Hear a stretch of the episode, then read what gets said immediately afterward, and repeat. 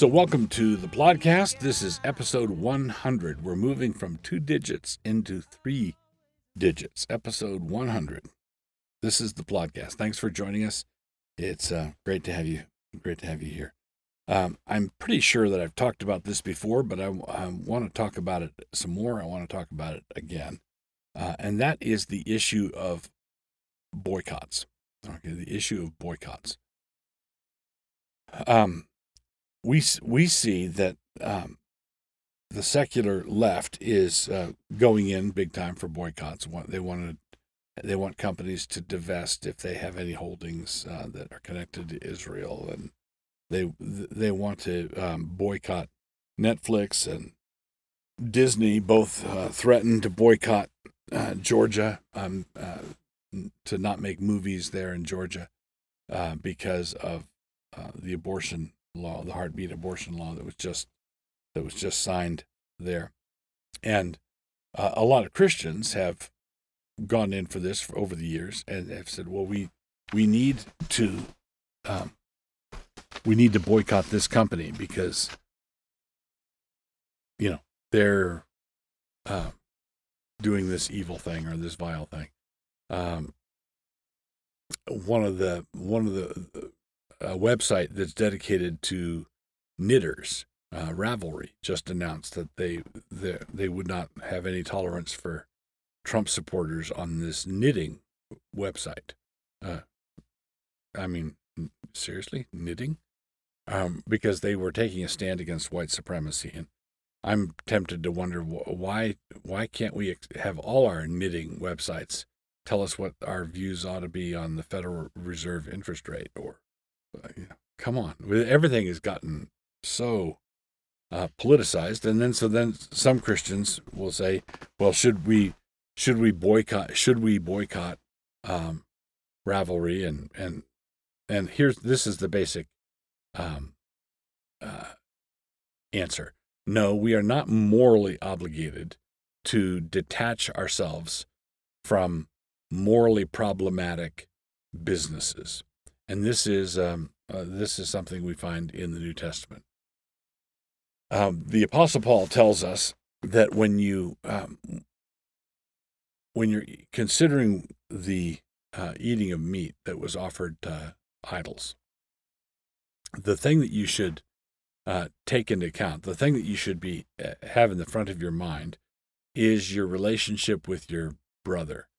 Uh, you don't have to worry about the meat the meat is not demon possessed. So, for example, if uh, if today let's let's say Burger King um, instituted uh, a new practice where they had a little alcove in the back by the by the grill and a little goddess, a little statue of a goddess in it, and the guy, whichever um, employee was back there grilling up the hamburgers, whenever he had a tray of hamburgers done, he would turn around, offer the tray up to the goddess, say a little prayer, and then shove the shove the hamburgers out the little window. Now, if that were happening at McDonald's or Burger King or Wendy's, if that were happening, uh, thought experiment, would there be a controversy in the Christian church over whether or not it was lawful to eat at that establishment anymore? I mean, there they're sacrificing these hamburgers to demons. They're saying a prayer over them to demons. And let's say they really are. Um, we want to be careful because a lot of there are a lot of crazy rumors that go around the Christian world, and things are said, you know, of corporations doing things for the devil, and they're not really. But but in the Apostle Paul's time, the best meat uh, was available in the shambles. The uh, you know when the uh, when the animals were sacrificed to these various gods and goddesses. The temples would frequently turn around and sell the meat that had been offered uh, up to their god or goddess. And Paul argues that it it's perfectly lawful to buy meat there and eat that meat. He says, The earth is the Lord's and the fullness thereof. The meat is not demon possessed. But, he goes on, if you are eating this meat that was offered to an idol yesterday afternoon and you're eating it at your Christian potluck, you know, Christian barbecue today, and you have a guy at your potluck, uh, you have a guy at your barbecue who was just converted last week, and he was converted out of the worship of that particular goddess. And he cannot disassociate the eating of that meat from the worship of the goddess. And if he sees you, the stronger Christian, eating that meat, and he says, Oh, must be all right to eat that meat. And so he eats the meat and then he tumbles back into the idolatry. Paul says it would be, it would be better not to eat meat forever than to stumble your brother in that way. So, what Paul's after is the relationship issue um, here. Paul emphatically teaches that the meat itself does not have cooties. Even though if I bought, let's say I bought that roast for 10 bucks uh, from an idol temple, that means my 10 bucks goes into their coffers and they're not going to do good and godly things with it. But Paul doesn't, Paul nowhere says that we have to separate ourselves um, economically from ungodly enterprises. Um, so we should we we don't need to worry about who owns Safeway or if the Mormons own this hotel chain or the, that really is a matter of indifference. What matters is whether you're stumbling your brother or not. Okay, so if um now that with that said, a boycott can be uh, lawfully pursued if it's pursued as a tactic, which is different than pursuing a boycott as a moral necessity. A tactic is simply something that you're doing to try to improve things in your your little corner. Uh, a moral necessity, it doesn't matter if if it works or not. You just have to say, "I'm not going to do it." It's sort of like uh, uh, Daniel's three friends, Shadrach, Meshach, and Abednego, refused to eat uh, the king's food, and that was a matter of that was a moral necessity, and it didn't matter how stupid they looked, it just didn't matter. They weren't going to do it. So, um, uh, if I if I lived in a small town, and let's say the local gas station in that town started carrying pornography, started selling pornography, and the town had 50 people in it. We didn't want the kids in the town having access that easy access to pornography and someone organized a boycott shoot let's say that i organized the boycott um, and i i was telling you know billy bob here that we're just going to buy our gas down the road five miles down the road until you quit uh, infusing uh, porn into our little town this is simply a tactic it's pressuring it's it's pressuring someone who you're living close to in order to get him to do something that is uh, beneficial that you consider to be beneficial. Now, let's say I've organized this boycott, but I have to drive over to, to Seattle in the middle of the boycott. Uh, is it a sin or inconsistent for me to buy gas at a gas station over there that sells porn from behind the counter? Well, I might have a hard time finding a gas station over there that doesn't, right? It's no inconsistency. The issue is not the gas. The gas doesn't have cooties. The gas is not demon possessed. The issue is relationship and what you're what what you're doing, what you're accomplishing. So, boycott for Christians, boycotts are good. Uh, boycotts are good if we think of them tactically and and we eh, deploy them somewhat rarely and in all wisdom. Okay? We don't have to partake in boycotts uh, for the sake of moral cleanliness, with the exception of um, an activity that is itself sinful. So this is what's behind the bakers and the videographers and the photographers and the uh, florists who are refusing to glorify same-sex uh, weddings. What they're doing is they're they're saying they're they're applying this principle uh, just as as I've described it. If a homosexual comes into your bakery and he wants to buy a birthday cake, you say absolutely and you sell him a birthday cake because it's not a sin for a homosexual to have a birthday. He, if he wants a wedding cake, you can't use your um, skills to try to glorify an event that ought not to be glorified. Always will be God.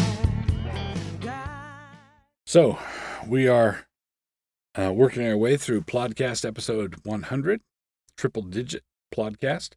and we uh, are continuing our series of hamartiology. And the word apate, A P A T E, refers to deceit and deceitfulness. So, one of the remarkable things about Scripture's use of this word is that the majority use concerns the deceitfulness of sin and not deceitfulness as sin. Uh, deceitfulness as sin is you telling lies. Um, the deceitfulness of sin is sin lying to you. Uh, there is, of course, Christ's reference to the deceitfulness of riches in his parable. He also that received seed among the thorns is he that heareth the word, and the care of this world, and the deceitfulness of riches, there it is, choke the word, and he becometh unfruitful. That's uh, Matthew 13, 22 and Mark 4, 19. And then in Hebrews we read this, But exhort one another daily, while it is called today, lest any of you be hardened through the deceitfulness of sin. That's Hebrews 3:13. Sin lies. Sin is a deceiver. Paul explains to us that our lusts are deceitful and not just wrong. Uh, so our lusts are wrong and our lusts lie to us. That ye put off concerning the former conversation the old man, which is corrupt according to the deceitful lusts. So the corruption that we uh, experience when we give way to lust is a corruption that we were assured would not happen. Uh, this corruption is something we were uh, we were told it wouldn't go this way. These lusts are deceitful. And the Apostle Paul lumps vain deceit in with the pursuit of philosophy. He says, Beware lest any man spoil you through philosophy and vain deceit, again, there it is, after the tradition of men, after the rudiments of the world, and not after Christ. So unrighteousness generally is the same way. Uh, 2 Thessalonians 2.10 And with all deceivableness of unrighteousness in them that perish, because they receive not the love of the truth, that they might be saved. So that's deceivableness, deceitfulness of unrighteousness. And then 2 Peter 2.11 And shall receive the reward of unrighteousness, as they that count it pleasure to riot in the daytime, Spots they are and blemishes, sporting themselves, sporting themselves with their own deceivings, while they feast with you. 2 Peter two thirteen. When people give give way to this kind of dissipation, they are not rebelling, uh, or I, I'll, I should say, they are not just rebelling. Of course, they're rebelling, but they're not just rebelling. They are also telling themselves lies the entire time. Um, so a man who starts committing adultery is lying to himself about where, what the end game is. Someone who is um, giving way to bitterness is lying to himself or to herself the entire time about what the end result of all this. What will the harvest be? How can I plow and plant these seeds and expect a good harvest? How can I how can I do that? Well, the answer is we cannot.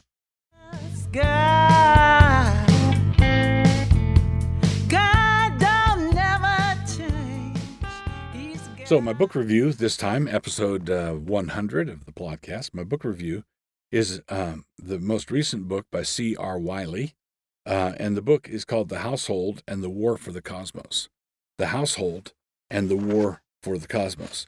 Now, uh, this is a unique book. It's not a it's not a monster book. It's a fairly small book, but it was um, uh, it was a unique experience reading it because uh, as Wiley works through the book, he's building uh, the the entire book is a sustained argument, and you you realize as you get near the end that he's coming to the conclusion of the book and the the of course Eh, of course, if you're coming to the end of the book, he's coming to the conclusion of the book, but he's coming to the crescendo of an argument.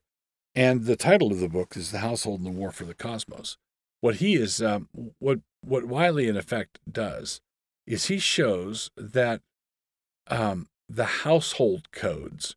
And I'll take the probably the best example of this would be uh, from the book of Ephesians, the famous uh, chapter in Ephesians 5. So, you, uh, well, and then it runs over into chapter 6, where it's talking about, uh, in chapter 5, it's talking about husbands and wives. Um, in uh, chapter six, he's talking about children and and servants and household codes. Uh, what Wiley does is he shows that um, these household c- codes are not a postscript. They're not an oh yeah uh, I uh, I'm finishing up this book on spiritual warfare in the heavenly places. I'm finishing up this book on um, how we're seated with Christ in the heavenly realms. But let me throw some practical stuff in that has nothing to do with anything. Um, or it, you know, you should live this way because after all, we're in the Greco-Roman culture, and we have to uh, pay attention to these sorts of things so we don't offend the neighbors. Uh, no, what Wiley shows is that um, the the way God wants us living in our households is is a key part of his battle plan. It's a it's a key part of how Christians ought to be comporting themselves so that we will have the impact in this world that we ought to have as we conduct our spiritual warfare. So uh, we're not supposed to put these things in different jars and store them in different pantries. Um, what Paul is doing through the book of Ephesians is showing that that the household code, the the way he wants Christians to live, the way he wants a husband to, to relate to a wife, the way he wants a wife to relate to her husband, the way he wants parents to relate to their children. This is key to how the gospel is going to go out into the world and transform it.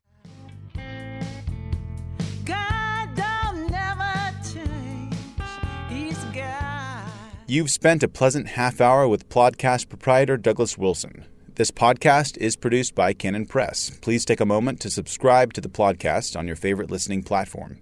To hear more from Doug, please visit canonpress.com.